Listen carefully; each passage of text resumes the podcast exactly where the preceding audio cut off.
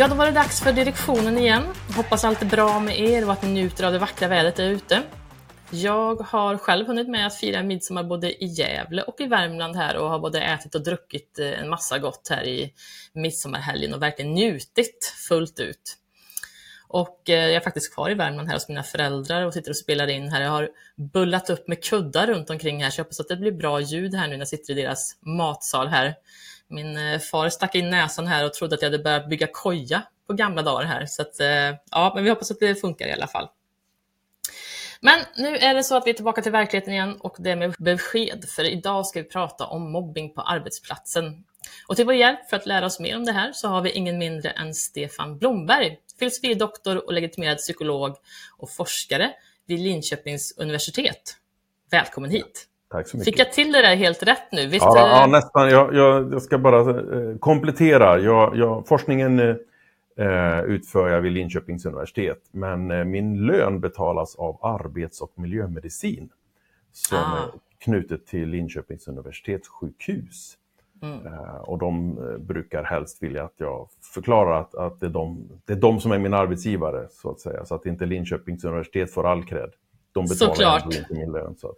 Såklart, det gör de med den äran. Så det är klart vi ska lyfta det. Absolut.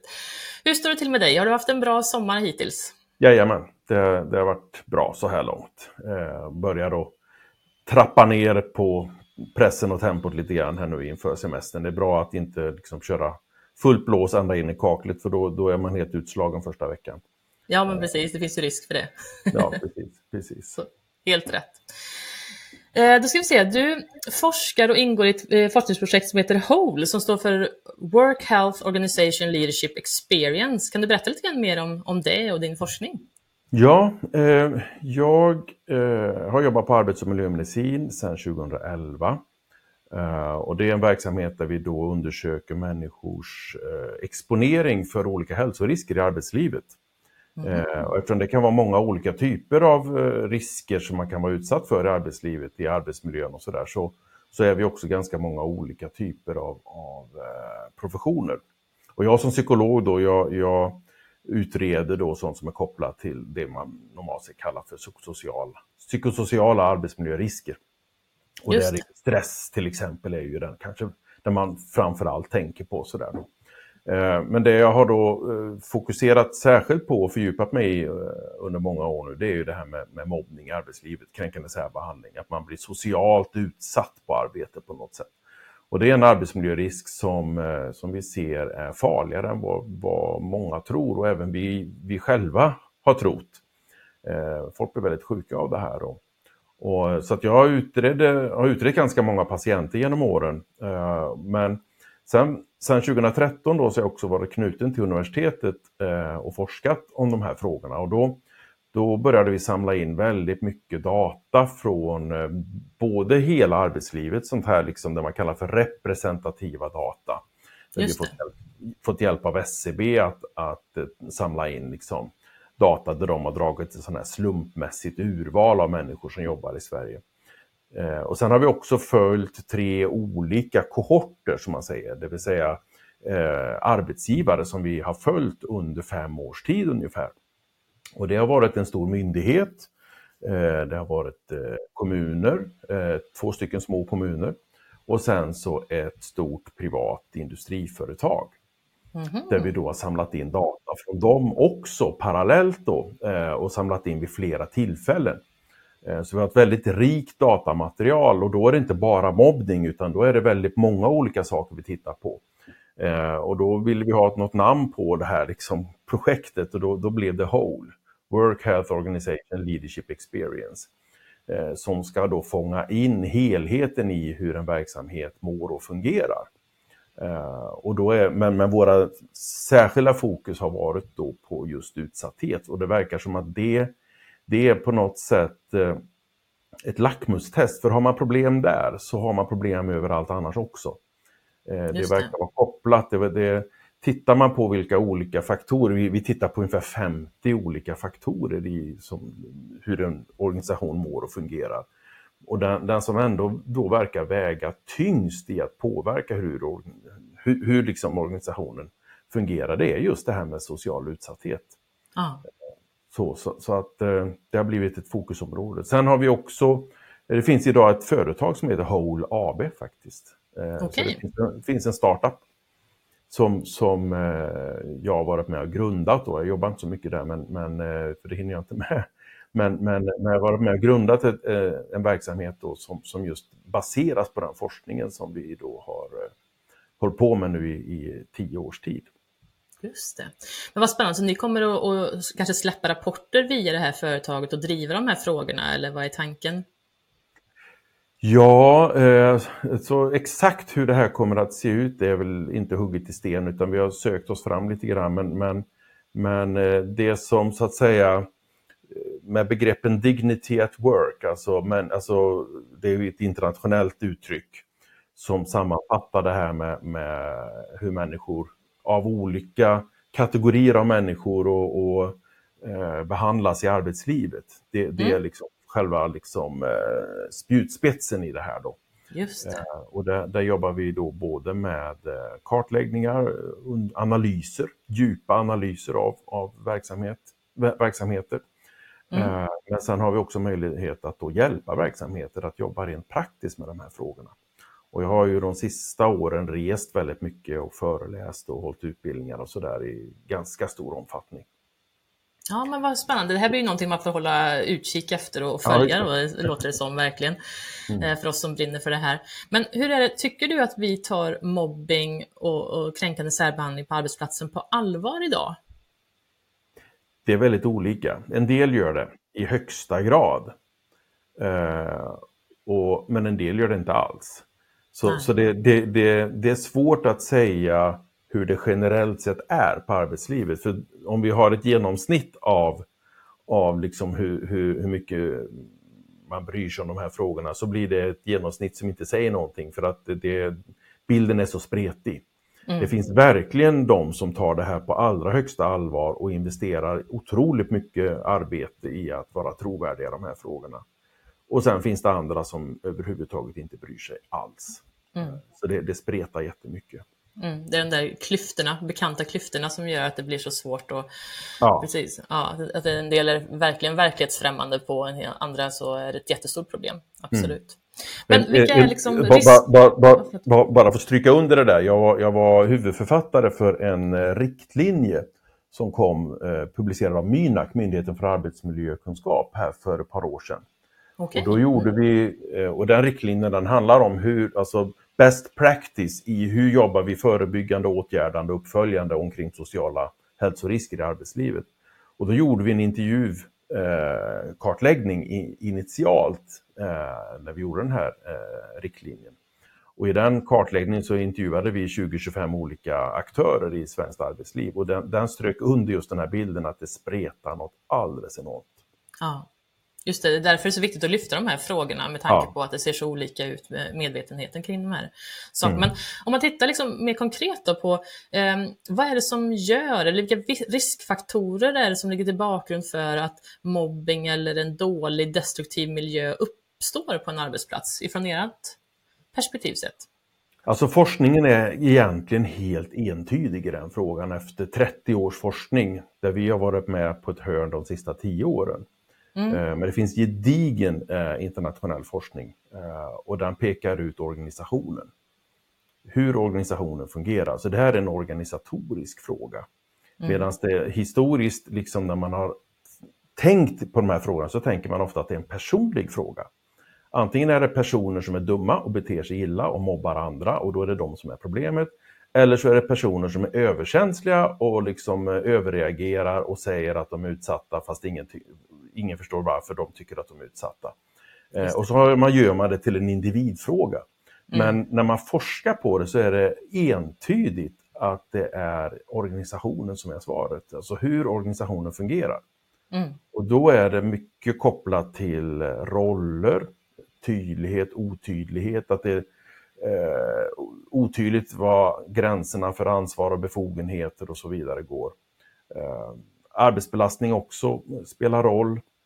Eh, och, och, men även organisationskulturer, klimat, eh, ledarskapet spelar roll. Eh, så, så, att det, det, det man hittar liksom statistiskt stöd för, då, det är alltid liksom på de här eh, organisatoriska faktorerna. Sen finns det lite stöd för personfaktorer också, men det verkar som att de bara faller ut när vi har problem i organisationen.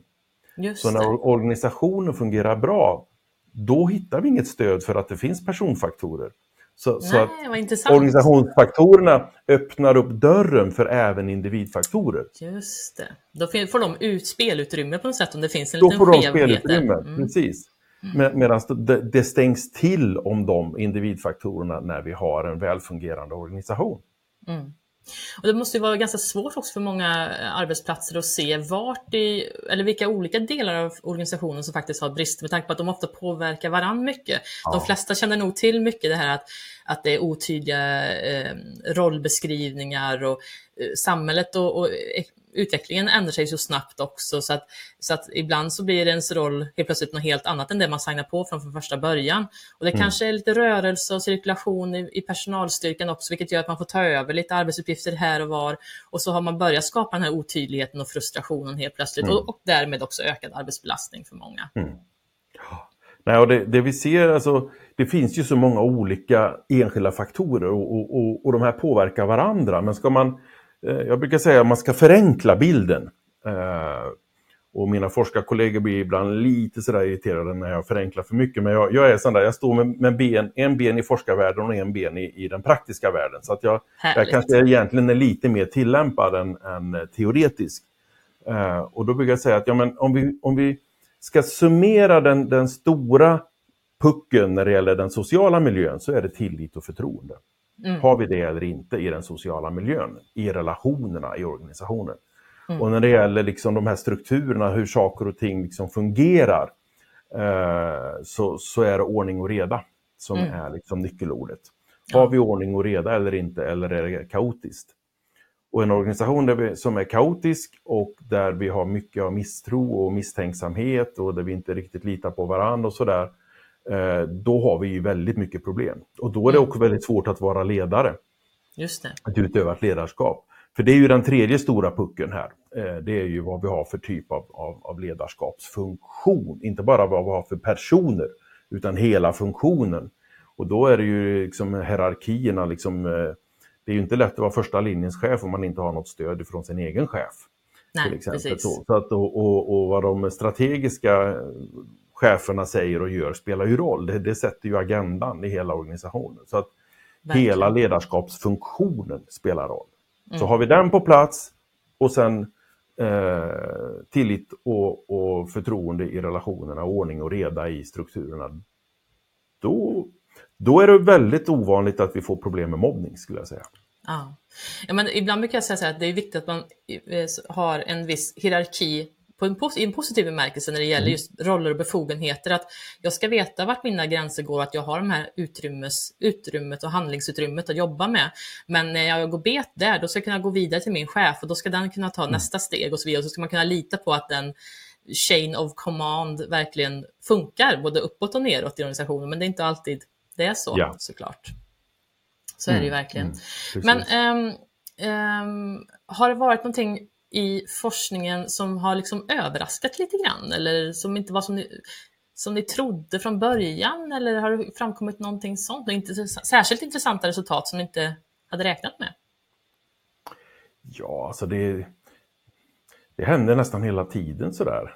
Mm. att, att man inte riktigt hittar det man förväntar sig eller eh, saker som man trodde skulle fungera på ett visst sätt så gör de inte riktigt det. Men, men till exempel så, så en sak som förvånade mig, eh, för vi, vi tittade på en, eh, i min forskning då, som där jag skrev min avhandling på, så tittade vi även på en individrisk. Eh, som, som, för vi alltså, och den här risken är också förknippad med, med sådana här negativa spiraler. För att det vi vet är att mobb mobbning kan ju ge upphov till ohälsa. Eh, Mm. det, det, det är väl beskrivet och det vet alla. Eh, det Ja. finns ganska höga risker liksom för olika typer av sjuklighet och depression och högt blodtryck, hjärt-kärlsjuklighet och sådana här. PTSD till och med, alltså trauma, Mm. eh, sjuklighet och sådär. Så, så, så det, det känner vi till. Men då, sen har det funnits indikationer på att även ohälsa generellt sett skulle kunna vara en risk för att mobbning uppstår. Och då, då ser vi att då, då kan det ju börja gå runt. Mm. Eh, så, så att, eh, och vad är då hönan och ägget i det hela? Och då har man försökt förklara det här med att eh, ja, men människor som mår psykiskt dåligt, de blir kanske mer svartsynta och mer ömtåliga så att säga. Så att eh, även om omgivningen inte menar illa så kan det bli illa. Mm. Eh, och det vi såg då när vi började titta på det här, det var att det spelar ingen roll om jag har fysisk eller psykisk ohälsa. Så Nej, okej. ohälsa i allmänhet ök, fördubblar risken sett över två år för att man ska bli utsatt för mobbning. Och Oj. det var, det var ett resultat som, som förvånade. Eh, och det förvånade så mycket så att när vi skulle publicera det här då så, så trodde inte liksom, eh, granskarna på tidskriften riktigt på resultaten. Så de bad oss att kolla extra liksom, och, Ja. och göra ett antal olika tester för att se om det här verkligen stämde. Mm. Eh, Dela upp liksom, resultatet i olika delar och se om det stämde. Och det visade sig, ja, men det, hur vi än gjorde så, så, så hade vi en, en ungefär fördubblad risk Mm. för, för både fysiska eh, hälsoproblem respektive då psykiska hälsoproblem. Ja, det är ju Men det är det är intressant. otroligt. Det, det, det är ganska tråkigt resultat. Ja. Eh, för det, det innebär ju att alltså det här kan vi ju drabbas av alla. Mm. Att hälsan sviktar någon gång eh, Ja, ja. av olika skäl. Det, det kan vem som helst vara ut, råka ut för. Eh, och, och, men det, det, det som visade sig då var att det här var en risk som framförallt, som jag sa, då, finns i organisationer där vi har andra problem. Just det. Så, så eh, för det, det vi kollade då, det var att spelar det någon roll för den här riskfaktorn om man har en chef som är stöttande eller inte? Och det var det som var temat för min avhandling, stödjande ledarskap. Då. Och då såg vi det att ja, har man en stöttande chef, då försvinner den här risken helt och hållet. Ja, det är Så så. den, ja, så den här risken finns bara när vi har ett ledarskap som inte riktigt fungerar på ett socialt stödjande sätt. Så. Just det.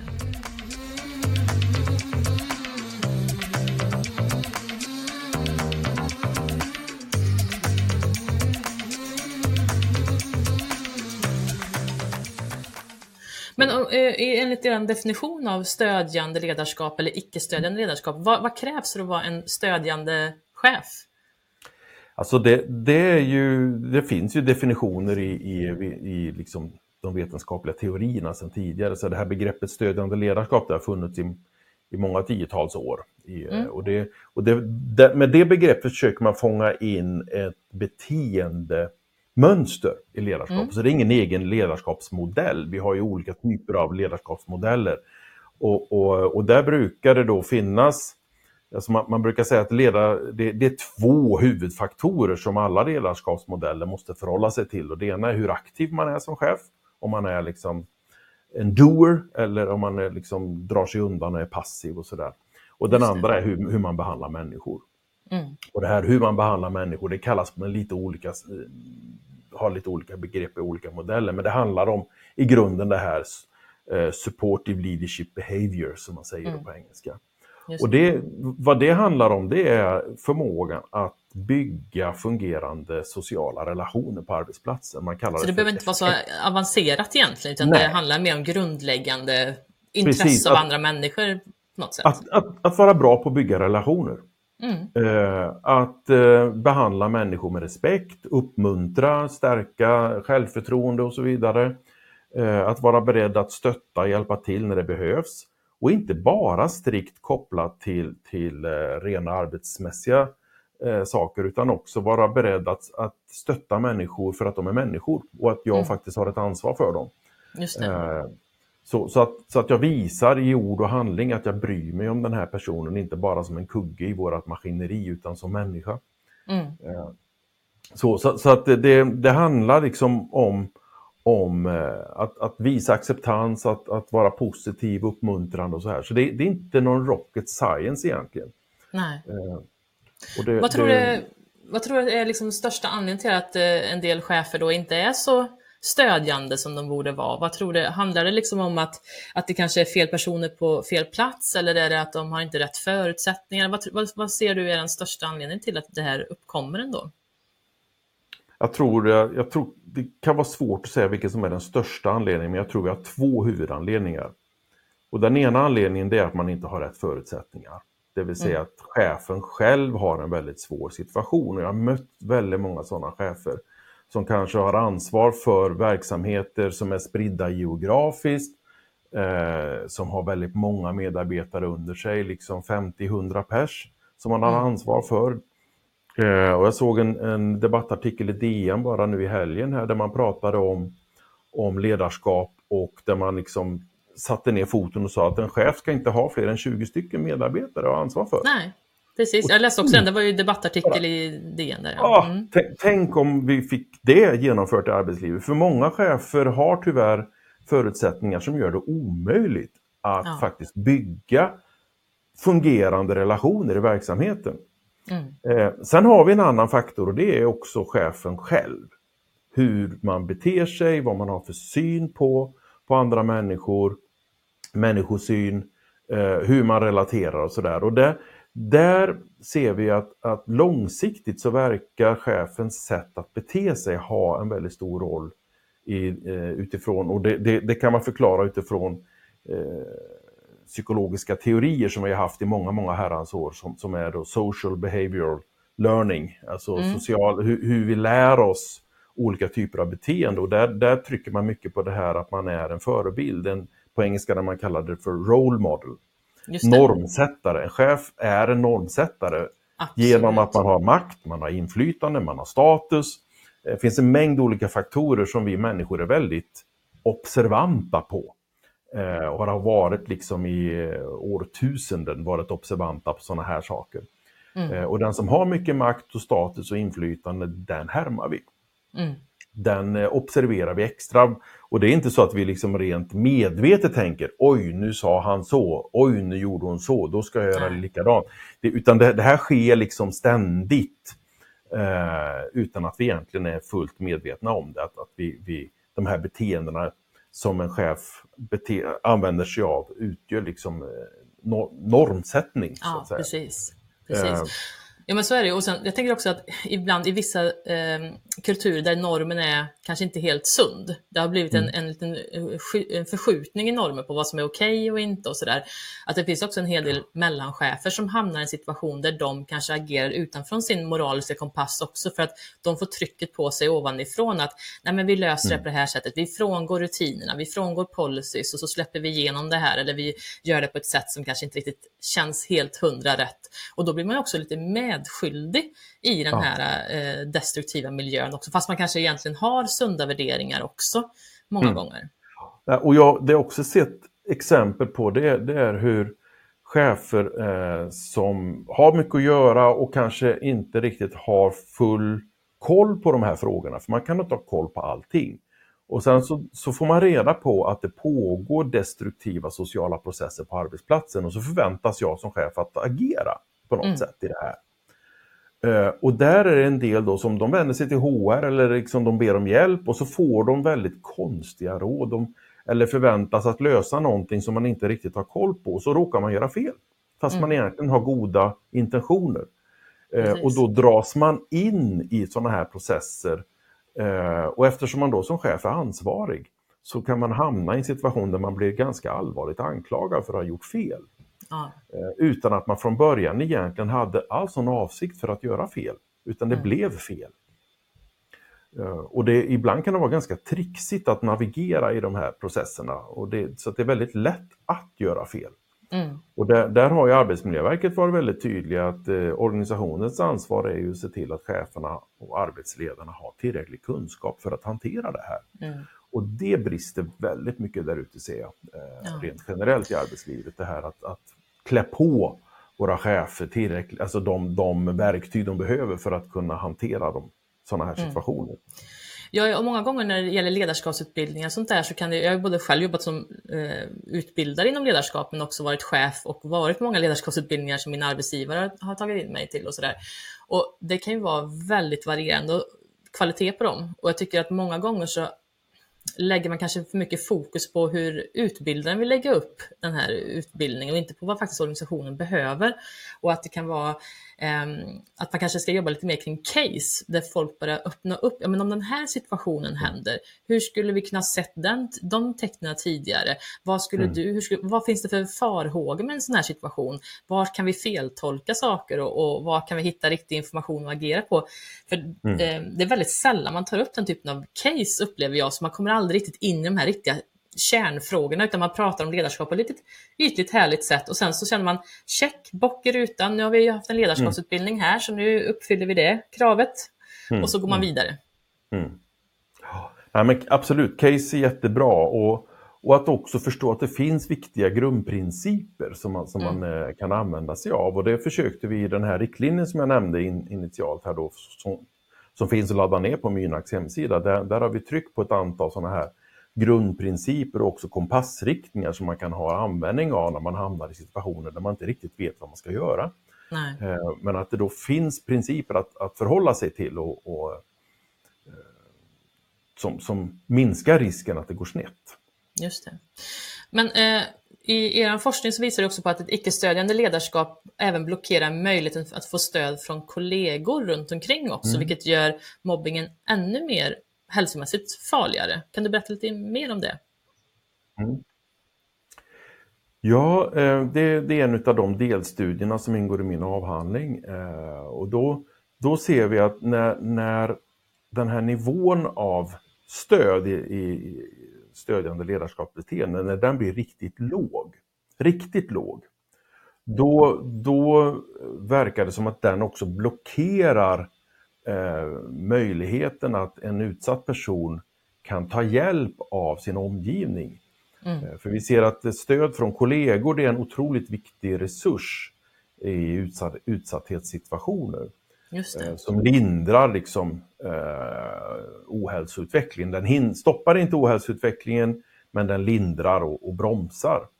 Men, men om man då samtidigt har en, en, eh, en chef som ja, verkligen brister i sin förmåga till att skapa goda relationer, eh, mm. en mer auktoritär, brutal chef, då, då blockerar en sån chef faktiskt möjligheten till att man kan ta hjälp av, av den, den typen av, av eh, resurser som, som kolleg, kollegialt stöd är. Då. Just det. Jag vet att eh, det finns ju annan forskning som är väldigt intressant som eh, jag brukar prata om. Vi hade haft eh, Maria Fors Brandebo här tidigare i podden också. Hon, hon pratar mycket om det här med... Försvarshögskolan. Exakt.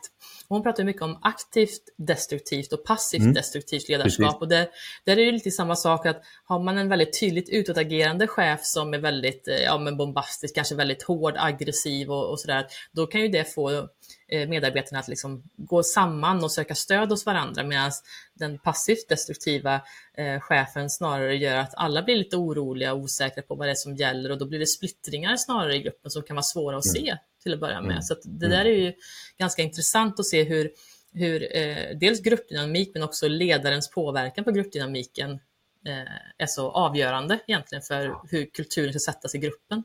Mm. Ja, och sen, sen, är det ju så också att en, en aktivt destruktiv chef kan ju också ha vissa personer som han eller hen, hen favoriserar. Ja. Som, som, som, som man inte är destruktiv mot. Ja, och det är ett väldigt effektivt sätt att splittra en sån grupp som då kanske annars skulle gå ihop emot chefen och skydda det. sig. Liksom. Mm. Eh, så det, och det, Eh, jag, bruk, jag har roat mig under våren, varje vår så roar jag mig med att titta på Robinson. Eh, ja. för att det, det, som, som organisationspsykolog så, så får man se liksom hur man med väldigt små medel kan vända människor emot varandra. Mm, verkligen. Ja, och det, det eh, skulle man göra forskning som använder sig av samma tekniker som man använder sig av i Robinson så skulle vi aldrig få det godkänt etiskt att få göra ett sådant forskningsstudie. Men, du får passa på men, då. Eh, men som underhållning i tv går det bra att göra det. Bra. Där, där finns det inga etiska hinder minsann. Eh. Nej, det är fantastiskt. Men det, det, är faktiskt väldigt, det är intressant att se och iaktta människor på olika sätt och, och hur, eh, hur de faktiskt och påverkas av sådana extremer. det är faktiskt att skapa splittring i en grupp eh, ja. med, med, att liksom vända folk mot varandra, man ska börja tävla, man ska vinna, man ska, någon riskerar att åka ja. ut och sådär. Men ibland på arbetsplatser har vi ju det här, ja men vi vet att det är några som ska bort helt enkelt för att det är neddragningar, det är tufft. Ja. Och vi har, vi har, en omorganisering och alla kommer inte vara kvar. Och helt plötsligt börjar folk, alltså en gruppdynamik som kanske har varit väldigt välfungerande kan helt plötsligt vändas uppe på huvudet. upp och ner. Ja. Det kan ju räcka med en liten oförrätt eh, någon gång någonstans, någon som känner sig lite undantryckt och så börjar man bygga upp någonting. Jag, jag var ett eh, företag som jag var i kontakt med som ett extremt sånt exempel där en konflikt hade växt i tio år och helt plötsligt mm. delat företag i två läger. Eh, ja. Och det här hade bara grott och grott och grott, så man glömde bort vad egentligen själva kärnfrågan var, men det hittade hela tiden nya sätt att befästa sig. Liksom. Det blev som en nästan sjukdom på företaget som spred sig. Mm. Men mm. vad skulle du säga då eh, såna här bra varningsklockor. Om man är chef eller medarbetare så ser man, hmm, det här var inte ett bra tecken. Det här behöver jag vara uppmärksam på för att se om det kanske är att kulturen håller på att ta fel riktning eller att så här, finns det något bra sådana här som ni har sett att ah, mm. här har vi någonting, här har vi en typisk signal på att någonting är fel? Ja, det, alltså, det finns två huvudsakliga liksom, processer eh, som brukar vara liksom motorn i hur de här problemen eh, blir till eller accelererar. Vi har ju riskfaktorerna då, men de drar igång processer. Och en sån process, det är, det är konflikter. Ja. Eh, eh, så att när vi har mycket, alltså när vi inte hinner med att hantera konflikter på en arbetsplats, så att vi har mycket tjafs eh, och mycket småkonflikter, det är en riskfaktor. För att har vi mycket konflikter som vi inte hinner reda upp och, och, och reda ut och lösa, så är risken att någon konflikt förr eller senare växer fast eh, och, och, och börjar bli mer personligt laddad. Så att man börjar tappa tilltron till varandra. Mm. Och då blir det också konflikten mycket mer svårlöst och då brukar folk också börja vilja söka allierade. Just och då har vi en risk att det börjar bli grupper eller att det blir en grupp mot en eller många, flera mot en eller så här. Mm. Eh, så, så, att eh, mycket konflikter på en arbetsplats, det, det är en sån här indikator. Eh, som, som vi behöver ha koll på. Och att klä på cheferna och andra, liksom, även fackliga och sådär på en arbetsplats med, med grundläggande kunskaper om, om, omkring konflikthantering kan vara mm. ett väldigt bra sätt att få tag i sådana här problem innan det börjar ur, urarta. Exakt. Eh, och att man också får en förståelse för när man ska gå in och göra, men när man, också när man behöver faktiskt be om hjälp. När man inte mm. ska in som chef till exempel. För att man kanske, det är olämpligt helt enkelt. Ja, oftast är vi ju ganska rädda för konflikter, vi tycker att det är lite skrämmande och jobbigt och sådär, men eh, egentligen vi såg vilken potential som ligger bakom en konflikt egentligen. Dels att vi kan hämma dåliga beteenden, men också naturligtvis att vi kan se riktiga orsaker som på sikt skulle åstadkomma väldigt stora problem och få stora konsekvenser för företaget. Ehm, mm. Om vi bara vågar se de här första tecknen. För det kan jag se mycket ibland att det finns vissa chefer som är grymma på att se det här att vänta här nu, här var det någon avväg, eh, någon liten annan tonalitet i hur Nisse mm, sa mm. till Ulla någonting så här, och att man kanske direkt följer upp på vad hände här? Var, är ni oense om det här? Finns det något, mm. några otydligheter kring vem som ska göra vad här? Att man direkt, för det kan ju vara ett missförstånd bara som man faktiskt eh, bryter i dess linda så att säga. Där. Mm. Eh, men annars om man låter det rulla på så kanske det faktiskt växer och blir en större konflikt av det. Det kan ju vara de här små, små, små sakerna i vardagen, verkligen. Nej, och menar, har vi en social miljö där vi i grunden litar på varandra, mm. då är inte konflikter så farligt. Nej. Så länge de inte blir för allvarliga och att vi börjar tappa den här tilltron. Mm. Eh, så där, där, kan man ju se att folk vågar ta en konflikt på en arbetsplats där man faktiskt litar på varandra. För att i grunden så är vi trygga. Ja. Så då är det inte farligt att vi inte är överens eller att vi inte liksom är överens om målen eller metoderna. Eller, eh, alltså det finns saker som, som, som, eh, där vi krockar. Och, eh, och, och då det, kan det ibland vara väldigt berikande med, med konflikter på så sätt att människor faktiskt vågar att inte vara överens. Så då får vi in fler röster så att vi får mm. också fler perspektiv i frågorna. Mm. Eh, däremot så eh, på en arbetsplats där, där tilliten inte finns så är ju varje konflikt potentiellt väldigt farlig. Oh ja, det är minerat eh, fält nästan varje möte i stort sett. Precis. Mm. Sen har vi, alltså det var ju det ena spåret och det andra spåret som vi också ser det, det är arbetsplatser som är väldigt homogena.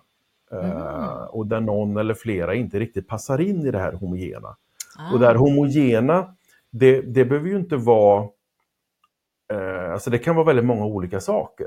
Det kan vara att alla har samma typer av utbildningsbakgrund eller alla har samma ideologisk syn. Eller uh, alla är i samma ålder och har väldigt likartade intressen i livet. Så, så att och att i en sån grupp vara den som är lite annorlunda. Just det. Eh, det, det är en riskfaktor eh, som, som, som vi liksom ser återkomma. Mm. Eh, och, då, och då kan det vara till synes en arbetsplats där man har... De allra flesta tycker att det är en fantastisk arbetsplats. Mm. Man tycker så lika och man skämtar så lika och det är så skoj. Eh, sådär. Men det är inte alls säkert att det egentligen är en särskilt bra arbetsplats för det är väldigt privatiserat. Ja. Och visst är det så att det, kan, det spelar in i en sån homogen miljö så spelar det egentligen ingen roll om avvikandet beror på att man underpresterar eller överpresterar eller om man bara är, bryter av från den här normen egentligen. Ja, men, eh, jag har mött ett antal personer som har varit avvikande i positiv mening. Som, mm. som arbetsgivare tänker, alltså, här har vi en drivande person som inte vill ha liksom, en arbetsplats där vi fikar hela dagen utan här ska vi jobba och prestera. Eh, och så har vi en, en, en slapparkultur som finns där bakom kulisserna. Eh, där man täcker upp för varandra så här och så är man någon som är duktig som mm. säger ifrån och, och, markerar. Eller bara det att man, man uppfattas som ett hot. Man är så duktig så att det, det, det blir ett hot mot någons annan, någon annans ambitioner eller planer ja. så där för framtiden.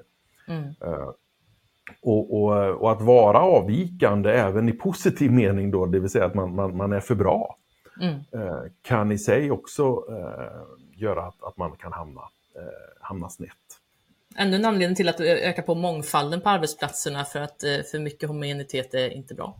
Ja, mångfald som vi också ger tillräcklig tid att faktiskt få eh, samarbetet att fungera. Just det. Mm.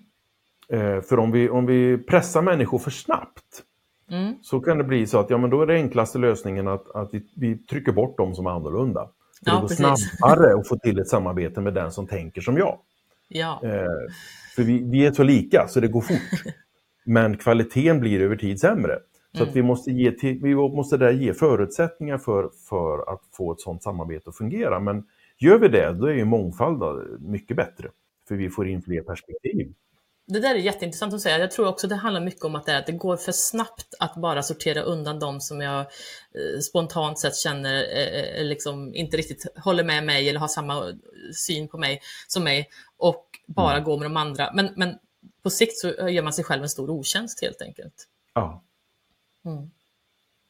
Ja, vad intressant. Gud, jag har känns som att jag har hundra mm. frågor kvar, men det, det, vi har tiden springer iväg också. Men eh, har du någon sån här eh, riktigt bra skolboksexempel nästan på ledare som faktiskt har agerat väldigt bra och tydligt på, och konsekvent när de har sett de här första tecknen på eh, kränkande särbehandling eller mobbing? Har du något bra exempel där? Jo, men alltså sådana exempel finns ju. Eh, men det, det Alltså det här är något man, man, man jobbar med på ett sätt. Alltså att bygga en socialt fungerande miljö, det är något man gör hela tiden. Ah. Uh, och, och, de tidiga tecknen, de ju, kan ju vara ganska banala egentligen. Mm. Så att det här handlar om att underhålla en fungerande, att, att hela tiden bygga effektiva, fungerande sociala relationer på en arbetsplats. Mm. Uh, och att vi tänker på hur, hur skämt faller och sånt där, jargonger och sånt där. Jargonger kan vara ganska roligt. Mm. Uh, men, men vi får passa oss för så att inte människor känner sig utanför eller, eller blir tvingade att delta i en jargong som de inte är bekväma med. Nej, just. Uh, och att om skämten börjar hamna snett och sådär, då, då får vi faktiskt ta och prata om det här. Ja. och, och chefer som, som, som är tydliga, eller organisationer som är tydliga på att ja, men på arbetsplatsen ska vi ha en professionell kultur, en professionell mm. klimat och, uh, och tänka på att, att vi är varandras arbetsmiljö. Att ständigt hålla det här vid liv och, och, och jobba med de frågorna är, eh, är framgångsrikt. Ja, jobba med förtroendet och tilliten hela tiden. Ja, precis. Och där, där, där är också eh, alltså, även om inte det här är en daglig liksom, eh, fråga, så just hur den, den översta ledningen signalerar mm. de här frågorna, att, att, att, också visa hela vägen upp att det här är, eh, är något som vi tar på allvar och att också leva som man lär, så att det inte ja. blir hyckleri och cynism och sådana här saker. Att ja, men, när de säger saker, då kommer de undan minsann. Men Nej, när den, så, så, att, så att trovärdigheten och, och och det, att jobba på det, det har man svårt att liksom signalera som enskild första linjens chef och inte mm. heller en mellanchef. Utan här ligger också ansvaret väldigt tungt på den, den högre strategiska ledningen. Att vara trovärdiga och gå före och visa att det här är något som vi tar på allvar. För det signalerar ner hela, verksam, hela organisationen. Och då är det mycket lättare som första linjens chef att ta upp en sån här fråga när det har gått lite snett eller ett skämt mm. hamnar fel eller att man inte inkluderar alla och så här. Att ta upp det med de inblandade för att då är det tydligt vad som gäller i hela organisationen. Då har man det att luta sig mot. Precis, ja mycket bra. Slutligen då, kanske ganska kort svar kan jag tänka mig på den här frågan. Om man blir utsatt för mobbing eller väldigt kränkande särbehandling på arbetsplatsen, ska man kämpa emot eller ska man byta jobb? Ja, så det, det beror helt på vad, vad man är på för arbetsplats. Mm. Är man på en arbetsplats där man vet att det här är saker man tar på allvar, det här är någonting som man tycker är viktigt och då man har en historia av att det här jobbar vi med och vi, vi liksom reder ut det och, och eh, löser de här sakerna och tar det på allvar ifall det liksom är något allvarligt, ja men då, då tror jag att man ska lyfta frågan mm. till sin chef, kanske ta hjälp av facket också om man inte törs gå till chefen ensam, ta det till HR. Mm. Eh, men, men Litar man inte riktigt på att det här fungerar och inte känner till att det här fungerar eller om man är på en arbetsplats där man vet att det här är saker som man inte liksom eh, bryr Nej, sig något om. Då, eh, alltså, byt jobb. Mm. Byt jobb för hälsans skull, för livets skull, för, för framtidens skull. Mm. Eh, och jag har tyvärr mött väldigt många personer som eh, har kommit till mig eh, när de har varit ganska svårt sjuka. Mm. Och det är personer som har ett jättefint CV, som har varit framgångsrika, duktiga eh, och haft bra jobb och sådär och sen har de råkat illa ut på något sätt i en sån här mm. process och tänkt att ja men mig sätter de inte på. Nu bråkar de med fel person. Mm. Mig knäcker de inte. och, och, så har de fått rådet, ja men dra. Eh, byt mm. jobb medan du har hälsan i behåll, medan du liksom har tilltro till din egen förmåga och så här. Mm. Och så har de inte gjort det utan stannat kvar och tagit fighten och sen något år senare så har de bittert, bittert ångrat sig för att eh, de är inte anställningsbara längre. De är krossade. Nej. Usch, vad hemskt. det, är väldigt, det är väldigt svårt att söka ett jobb där man vet att får jag frågan varför jag lämnar den förra arbetsplatsen och jag, om jag då inte kan hålla ihop utan börjar gråta, alltså det, det, man sätter sig inte i en anställningsintervju ens. Nej. Nej, väldigt kloka ord och eh, mycket, mycket intressant ämne. Eh, det känns som att vi kunde ha suttit här i en timme till här men eh, jag ska släppa iväg dig här nu.